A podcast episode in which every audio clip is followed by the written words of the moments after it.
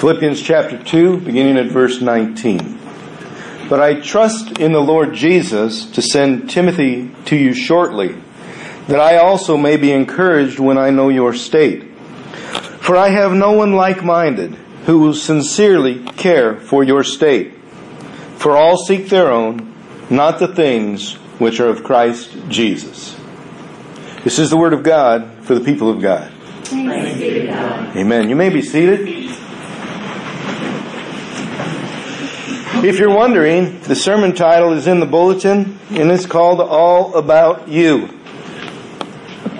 A very catchy title, especially this week when I told several people that this Sunday sermon was all about you.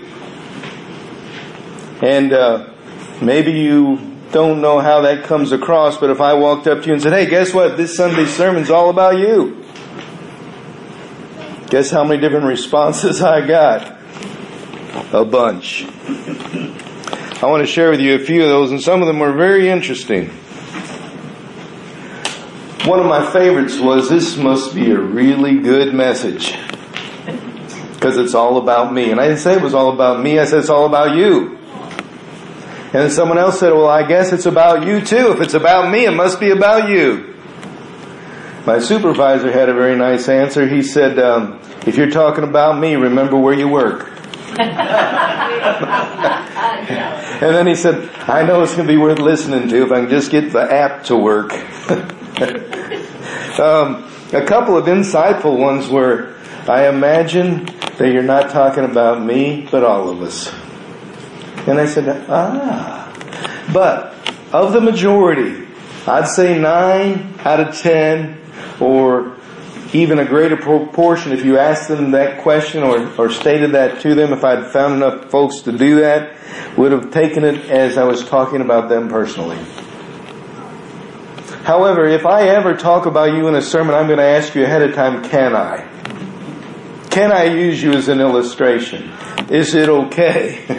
that is something that I learned a long time ago when I didn't do that one time.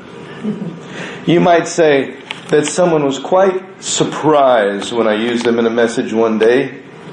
And after that, I asked my dad, I said, Dad, uh, I used someone in a sermon, they weren't happy. And he said, Did you ask him? And I said, No. He said, You're supposed to. so if you ever want to publicly talk about someone in front of a group, make sure, unless it's a public figure well documented, that what you're going to say has been cleared to that person. But I do say this. This sermon is all about you. And it's all about me and all of us. At least I think so. And I hope that each one of us can grab a hold of what Paul is trying to share in this passage in a way that makes sense to us, that changes and challenges us, and confirms the call on each of our lives in Jesus Christ. I often ask people another question, and that's this one. What is the goal or the end goal, end of faith in Jesus Christ? Why do you want to believe? What is the purpose of believing in Christ? And maybe you have an answer to that question, but I want to share a few different ones that I've heard over the years. One of them was, well, I just want to be in eternity forever. Another person said it's a get out of jail free card. Another person said, I don't want to go to hell. Another person said, well, the goal of faith is salvation, so I can be in eternity and have Jesus as my Lord forever. Another said, the end goal of faith is to glorify God. What is the end goal of faith? What is the purpose that God has called us to Himself for? St. Augustine might say it's to praise and worship our Heavenly Father. I think those all kind of dance around the real reason. And the real reason is what Paul is talking about in Philippians chapter 2. And, and, and, you can't just jump in there and say, well, this is what it is, the end goal, because when you do that, you miss the whole story of why it is. The purpose behind our faith. The reason we believe. And the reason I say that is because Paul had a very specific way of talking and sharing that you had to unpack a little bit and then he would layer on some more things on top of that and then all of a sudden you're going, wait a minute, he started here, how did he get over here? If you don't follow the step by step with him, it doesn't look like point A gets to point Z. So if you start at point Z and look at point A at the beginning, you're going to go, that doesn't make any sense. So we, we kind of move forward from point A forward today to see how Paul understands the end goal of faith. One thing most people know about the apostle Paul was that he had an affliction. He talked about it in 2 Corinthians, a thorn in his flesh. Many people have tried to figure out what it was that he was afflicted with. He never tells us. It's never described. Some people think he was blind. Some people think he walked with a limp. Some people think he was short. Some people think he was bald. These are not afflictions. These are physical maladies. Something that God could remove is not a, th- uh, a, a bald spot or something like that that would not cause him great concern. Other people think that he talked with a lisp or he stuttered. Some people say that he was um, disfigured, but nobody knows. We just know he has one, and Paul believed if God wanted to, he could have removed it. Paul, because of his affliction, though, needs help. Now there's, there's some other things that might go into the factoring of this. After you've been beaten with rods, which he was with Silas as we talked about last week, or beaten with whips 39 times on three different occasions, or stoned or treated the way he has been throughout his faith life, he might be unable to do a lot of things because of all that. As a matter of fact, John Mark, they believe, is one who wrote down his words most of the time. In one such epistle, he writes and says, I am writing this part with my own hands. See what big letters I am using. And he writes very, very um, limited there. And that's the reason they think he might be blind because he's writing big letters or visually impaired. Someone said he might be physically impaired and not able to use his arms very well, either because of all the afflictions he's gone through or what. But they think that that's why he couldn't write his own letters, although he was one of the well, most well-educated persons of his time. So he needs help. A lot of help to do what he does. In ministry and otherwise. He almost comes across, if you look carefully at his life, as a person who is physically disabled and needs help with some of his daily cares of life, daily activities. We don't know. But I, I imagine, and this is how I kind of picture it to maybe help you, is like he's a blind person or a person who has very limited sight. Now a person like that only needs, when they're walking around a place, one person to guide them. Two or three would get them confused because they're going to walk different directions at different places on different levels of ground and pavement. For example, one on the left might be stepping down and the one on the right might be stepping up. The person who's blind in the middle holding on to both won't know which is in front of him. So, only needs one person to guide a blind person. I have a friend whose name is George, and George is uh, legally blind, has been for years. He used to be a barber before he became uh, legally blind, and he has an affliction called choroideremia. He now can see basically if you stick a pinhole right here in the middle of your eyesight and look through that, that's his eyesight. But he and I went on vacation a lot of times, and I was the one who led him, and he held on to my right shoulder. And he taught me, he said, if you step up, don't move your arm up and down, just walk normally, and I'll follow your lead. Hear this. I will follow your lead if you lead me the way you're going. Don't change the way you uh, hold your arm because I'm here. I will hold your arm the way I need to. You just lead. Again, one person is all he needed. Think about that. A person visually impaired who many of us would, would be chagrined to come across that affliction and say, I just don't know how I'm going to do it. You only need one. One person to step up and say, I will help. And it's true. And you know what's interesting? A person leading a blind person doesn't have any qualifications needed except for they can see where they're going and willingness to go. But no matter Paul's affliction, he states that we need somebody to walk with us on the journey. Do we not? Don't we need a friend, someone to encourage us and stand beside us and say, hang in there, keep going? In this story in, in the book of Philippians, the Philippi church needed a pastor. Paul was the one who established the church, and when Paul and Silas were beaten and kicked out of Philippi, they couldn't go back. But they still needed someone to lead them, to guide them. This kind of church was a sacrificial church. They did everything they could to help others, including Paul. And Paul even writes about this church on several occasions saying, You did all you could to help me, but there were others who made up for what you lacked in your kindness to me. Do not hold yourselves accountable for that, but rather thank God that He supplied all my needs according to His mercy in Christ Jesus. A lot of the verses that we quote, Paul is talking about the Philippi church helping him, including, I can do all things through Christ Jesus who strengthens me.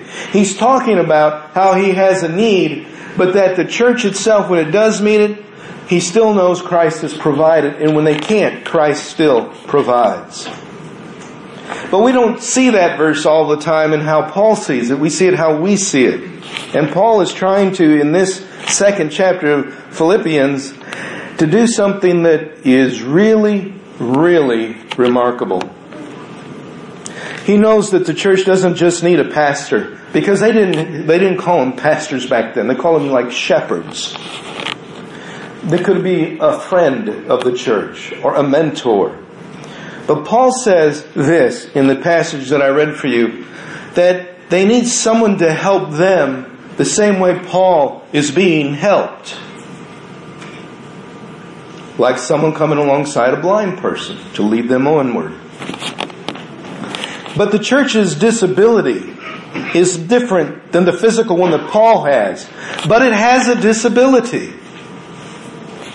It's struggling in some areas that Paul lays out in this book. If you ever want to know all the different things the church is struggling with, read the book of Philippians. You'll see. After the sermon, not right now. But the truth is we all struggle in some area, don't we? We all have questions about the faith from time to time. We all wonder where God is at times and how come our prayers are slow to be answered. And since we all struggle, we all need one person to come alongside us and help us mature in Jesus Christ. On Sundays, a pastor shares with you the Word. But what about through the week? What about when you need something a little more than just an hour in worship? When you need to know deeper answers, further questions that aren't addressed in the pulpit, what do you do about that? We're doing a little bit about it here on Sunday night and on Wednesday evenings now. And it's nice to see because we're helping each other be that person for another. I want to tell you how I learned what Paul was sharing about. Many years ago, and most of you don't know this story, so this, please don't, I'm not telling it for shock value, I'm telling you it to, to lay a point down. In the year 2000, I wound up homeless in North Carolina. I was a little bit desperate, shall we say, and one day I decided I'm going to see if I can get some help. So I went to a phone and opened up the phone book and looked for all the United Methodist churches and I began calling. In this little town, I say little, 25,000 or so, there are I think 10 United Methodist churches in the area. And I began calling them and I began to explain my situation to each one and they all said, I'm sorry, the pastor's not here, we can't help you. Or the pastor's here, he'll have a word with you and he would say, I'm sorry, I can't help you. I called a little church. It's much about the size of this one is, is what he said later. And I told him my story and he said, where are you at? I'll come get you. He came to me, picked me up, took me to a place where I get some food and a place to stay for a few days. And then he said, if there's anything else, let me know how it's going. He wanted to follow up later. You see, of the ten churches or so that said they couldn't, one did. I didn't need ten. I needed one. Just one. One person at the right time, at the right place, who said yes to a broken heart. I needed one to come alongside me and make a difference. Without that man, I don't know where I'd be today. Probably a lot slower and a lot less further along. But I share this with you because I'm talking about one person making a difference. One person having compassion, understanding the need, and looking at that need and saying, Yes, send me. And in this book, in, in Philippians chapter 2, Paul's trying to send one person to the church at Philippi. Paul loves this church, very dear and near to his heart. And he wants to send someone to, and he says, I want to find out the state of your affairs, how your faith's doing, how you're doing. I want to have good word about how God's working in you and among you. I want that, but I'm, I gotta find somebody who's willing to go. And his struggle is that he can't find anybody. The one who's helping Paul with his struggles and affairs of his life is Timothy. Timothy's the one who's caring for Paul. He's in, in this book, Paul is writing it from Rome, and he's chained to a Roman guard in house arrest. So everywhere Paul goes, this guy's chained to him. That might be an affliction uh, in and of itself, but that's not what Paul was praying for release for.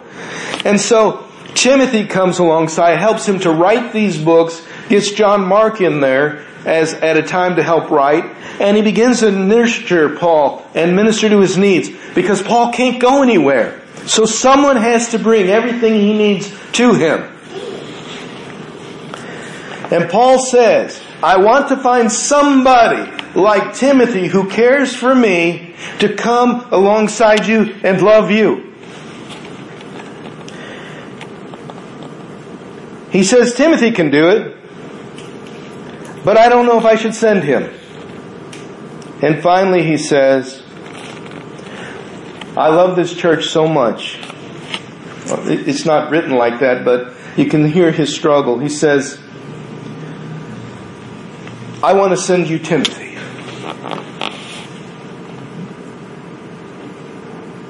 I don't know who's going to come and attend to my needs if I send him. But I know God shall supply my every need.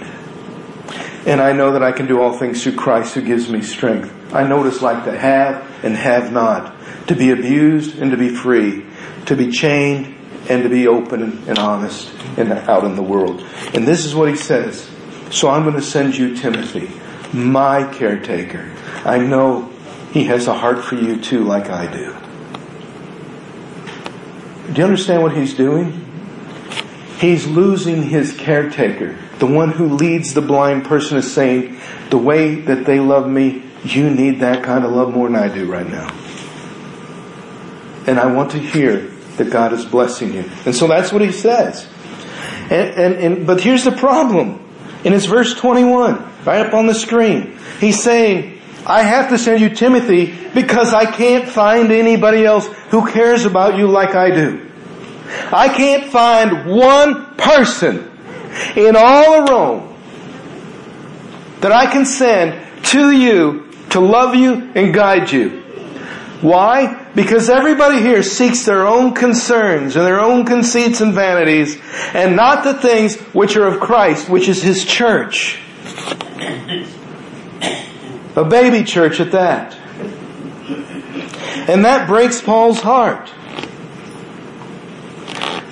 And then the next verse, which I did not read, he says, But you know Timothy's character, that he's like a son to me. And therefore I'm going to send you as soon as I can get it done.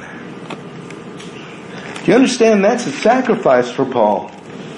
This is a person who means more to him than anybody else and who helps him go through his daily life and says, You need that.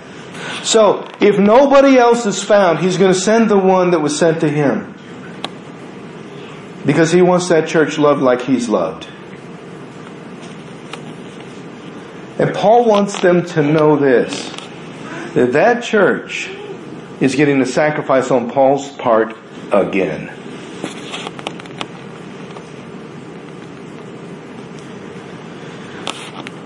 When Paul says that in verse 21, and I read that last Sunday morning, it was a heart check for me. It really was. And I pray today that it's a heart check statement for you. And it's this question. Are you concerned about the state of the church and the kingdom of God less than your own personal affairs? If history repeats itself, and they say it does, the answer is a resounding, yes, I care about my stuff more than the church and the kingdom of God. It is resoundingly 90% more self-focused than 10% in the church. Obviously outside the church they don't have a concern for it. But inside the church, it's 90 to 10 selfish focused rather than God. And that means we've made the kingdom of God all about ourselves and our part in it. And that means Paul would say to us, You're not the one either. Yet God has called us to be the one.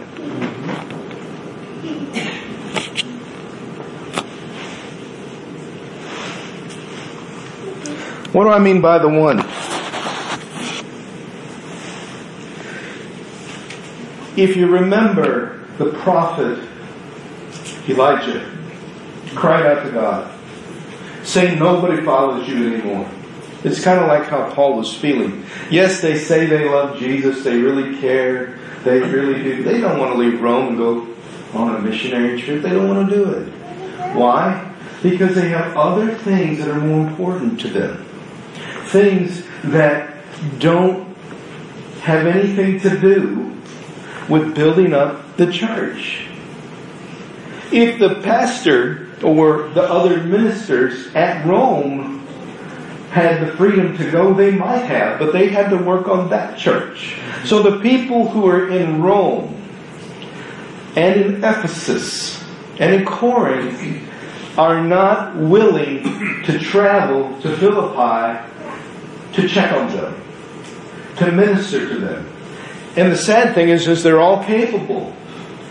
And you say, well, why don't they just go then if they're capable? Because they don't know that they are capable and God needs them.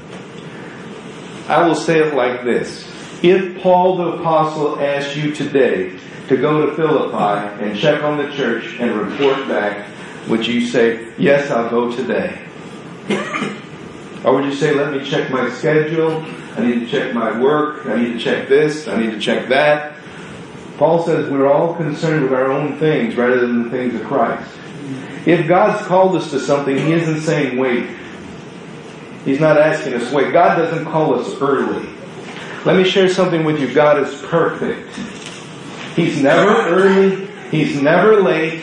He's not a second late. He's not a second early. He's a perfect, exact kind of God.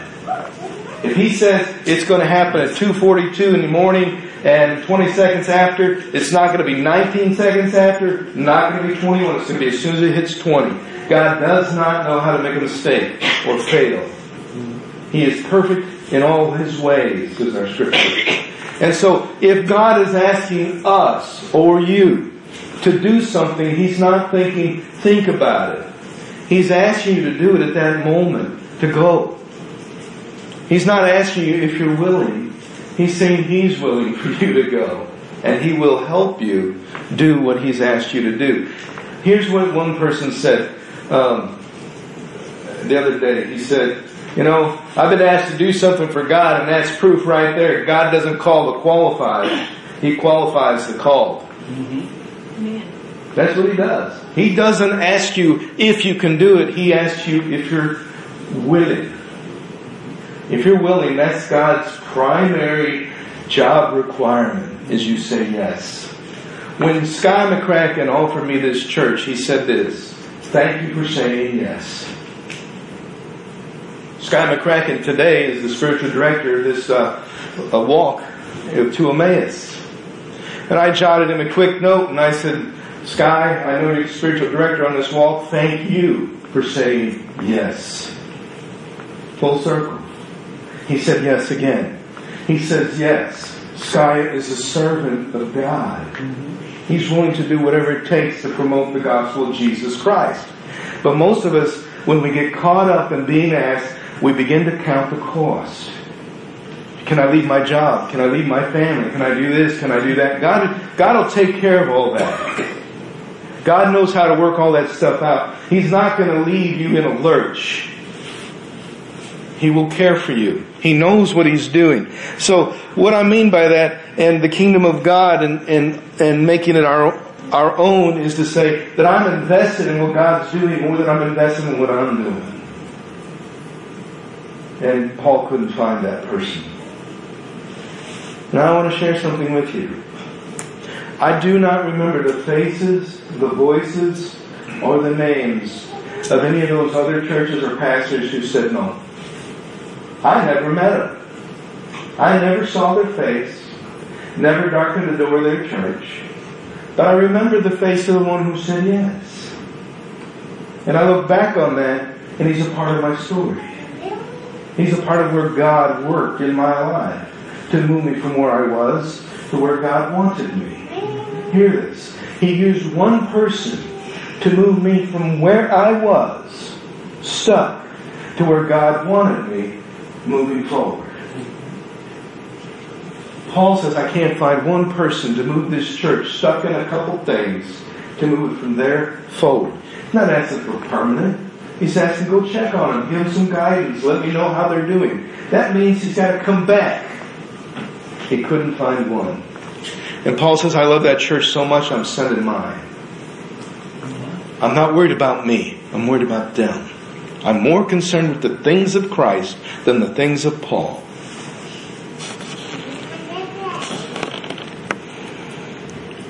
So your phone rings. Say it's a Tuesday afternoon, sometime in April. And someone on the other line who you've never met before says, hey, I'm kind of stranded out here, uh, don't know what to do, got no money, got no, no place to go, can you help me? And you say, who is this? How'd you get my number? And they might explain, well, uh, you know, someone said you might be a Christian. And so I called a Christian.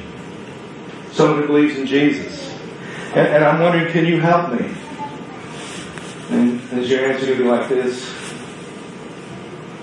Um, well, how long is it going to take? I got something coming up I, I want to do. I want to go do something with some of my friends. or, uh, well, you know, I'm struggling with trying to find a way to tell this person no. But if God has brought you a ministry opportunity, do you think He brought it to you to see if you would say no? Or do you think He brought it to you because He wants you to say yes? This is what Paul is talking about is we seek our own agendas, our own plans, our calendars, our work schedule, run our life, and not the things of Christ hear this, people are going when they hear this, and, and, and I know how this sounds, but you don't understand. I got to pay my bills. I got to do all this. I got to do all that. My God shall supply all your needs according to His mercy in Christ Jesus. Paul says that. But, but God, I don't know how. I can do all things through Christ Jesus who strengthens me. These are in Philippians. But God, these people are so rude and unkind. And Paul says in Philippians chapter 4, think on these things, whatever's good, holy, noble, good report of love. Think on those things. Not on how to go wrong, but how to go right. How God can use you to bless others. Well, this sermon is all about you, isn't it? sure is. It's all about me too. I like it. So, if someone called you on that, before I forget where I'm at, on that, on that Tuesday afternoon, would you drop everything and say, let me help you get you to a place, I'll make some calls, I'll be there? Or are you going to say, I just don't know that I know how? Or I'll find somebody, but I won't leave you hanging. Do you know something funny? According to what the numbers show, the first nine say no. Let me, let me rephrase that. The first nine believers in Christ who profess salvation in Christ say no. Is this the end goal of faith? Well, after all, I've got my ticket to heaven punched. Is the end goal of faith to tell others who are broken and lost, no? Mm-hmm. No. Or is it to extend the same yes that you received from God? Mm-hmm. Is that not the end goal? To say with others, I believe. And you can too. Because God found me when nobody else would. It took one to find me.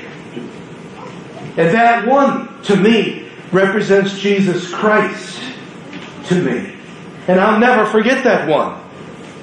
And the person who leads you in faith or helps you out of a tough position, you will never forget because they've represented Jesus Christ to you. They didn't say no. They said, let me walk with you for a while. Let me help you. Let me guide you.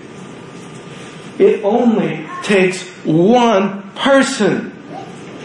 But so many of us don't want to or don't know how or think it's an imposition to be the one. I've heard people say that. That's not my ministry. Thank God it's not your ministry, it's God's.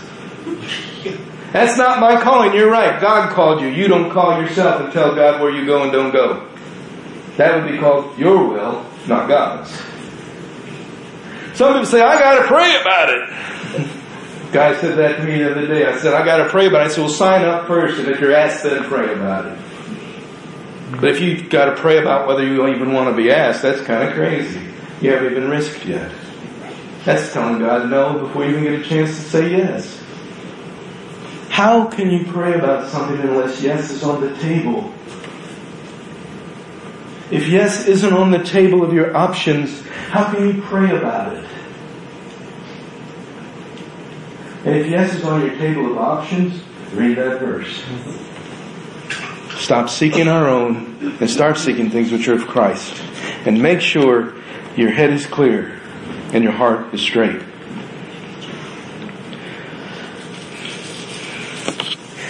I'll tell you the irony of this whole thing, this message today. I think this is just priceless. Is when I told people this message is all about you, and they went, oh, thank you. you know, some people going, I didn't know you knew me that well. I hope, I hope you bring out my good side. The, the thing is, this message is all about you. But it's supposed to be about the one who says yes. So it shouldn't be about you. It should be about yes to Jesus. It should be about willingness. Why did God put my thoughts onto this passage? Because every now and then in our lives, an opportunity for ministry makes us uncomfortable. Or we justify not doing it. And I'm here to tell you that God doesn't make a mistake when He asks. And He brings people into your life that make you very uncomfortable. And I will share with you a story about what I mean. I had a client I met with this client at the office of Voc Rehab. That's where I meet all of them. And the client turned out to be someone very, very violent. Um, like violence. Made him feel alive. Not like me. I don't like it at all. And we got done with the initial introduction, the OVR counselor said to me, you know, I'm sorry I brought you this person. You don't have to work with him. He scared me. I said, it made me a little uncomfortable too, but that just made me curious. And they said, why? And I said, because I want to see what God can do. with that person. See if God really can do a turning 180 on that man. So I met with him. True to form. Threatenings of violence, wanting to destroy people, knock them unconscious and keep knocking them until they're gone. All these stories he's telling me. And I don't feel afraid. And I'm saying, God, why am I not afraid? And God's saying, because you're where you're supposed to be. Most sane people would be afraid of that position. But I wasn't afraid. So I, I reported back to my supervisor who wanted to make sure I was still alive afterward. And he said, you going to work with him? I said, I don't know. Uh, haven't made up my mind yet. And he said, well, you know, you, you, what you're doing is kind of risky. And I said, I know. But I'm going to meet with him again. And I met with him again. The next week I met with him again. The next week I met with him again and again and again. And we kept talking and talking about all the issues inside of him that were preventing him from being a part of society, unable to work. And then the day came when he got a call saying, I've got a long-term care facility that's going to invite me in. Um, I just want to let you know. And I I'll come by and I'll see you. And I went and saw him. And before he got in the taxi, I, I said, come here. And I said, look at the back of my van. Y'all probably seen this before, but I don't know if you have or not. It, my license plate says R-E-V-J-O-N. Rev John. Most people know that's not Fast John. I'm not got high revolutions. It's Reverend John. Short for that, right? And he looks at it and he goes,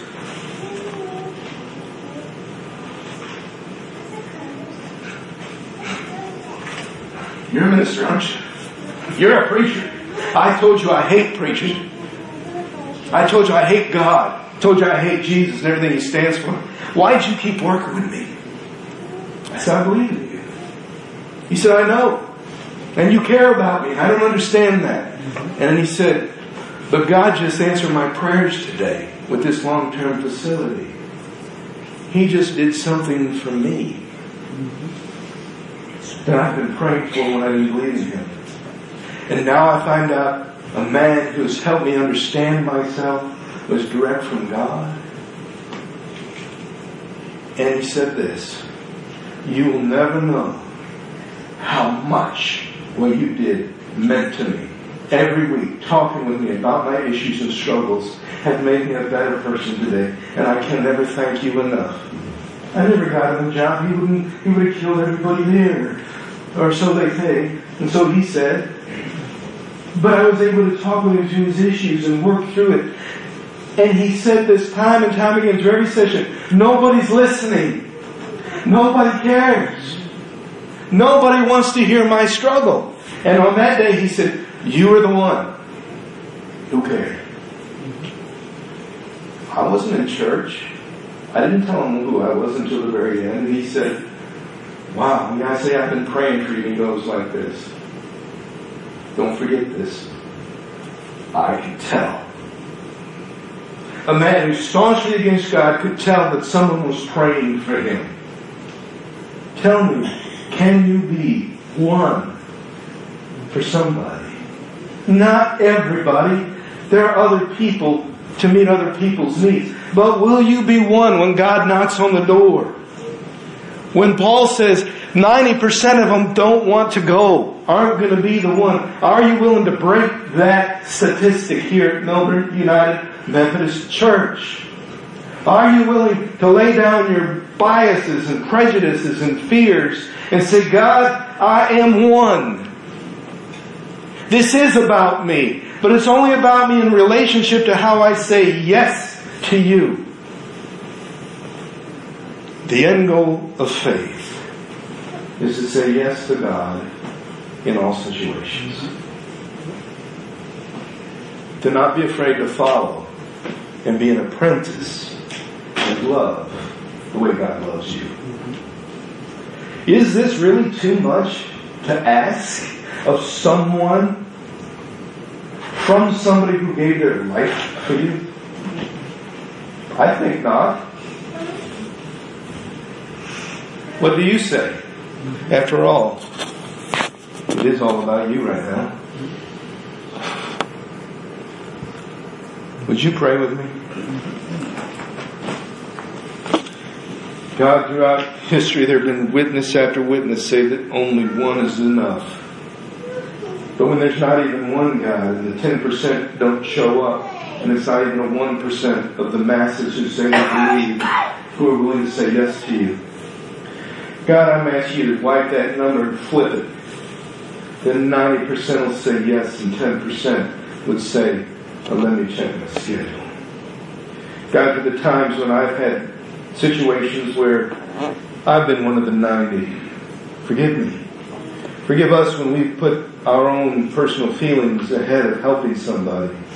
God, you never asked us to do that. You asked us to love. That's all you asked us to do, is love. Whatever's stopping that in us, Heavenly Father, I ask you to rebuke it, get rid of it, so that we love with full hearts, trusting that you cared for us enough to care for us all the way through, no matter what we are called to. And you will be glorified when we do. Thank you, Lord, for that opportunity to be called yours. Amen.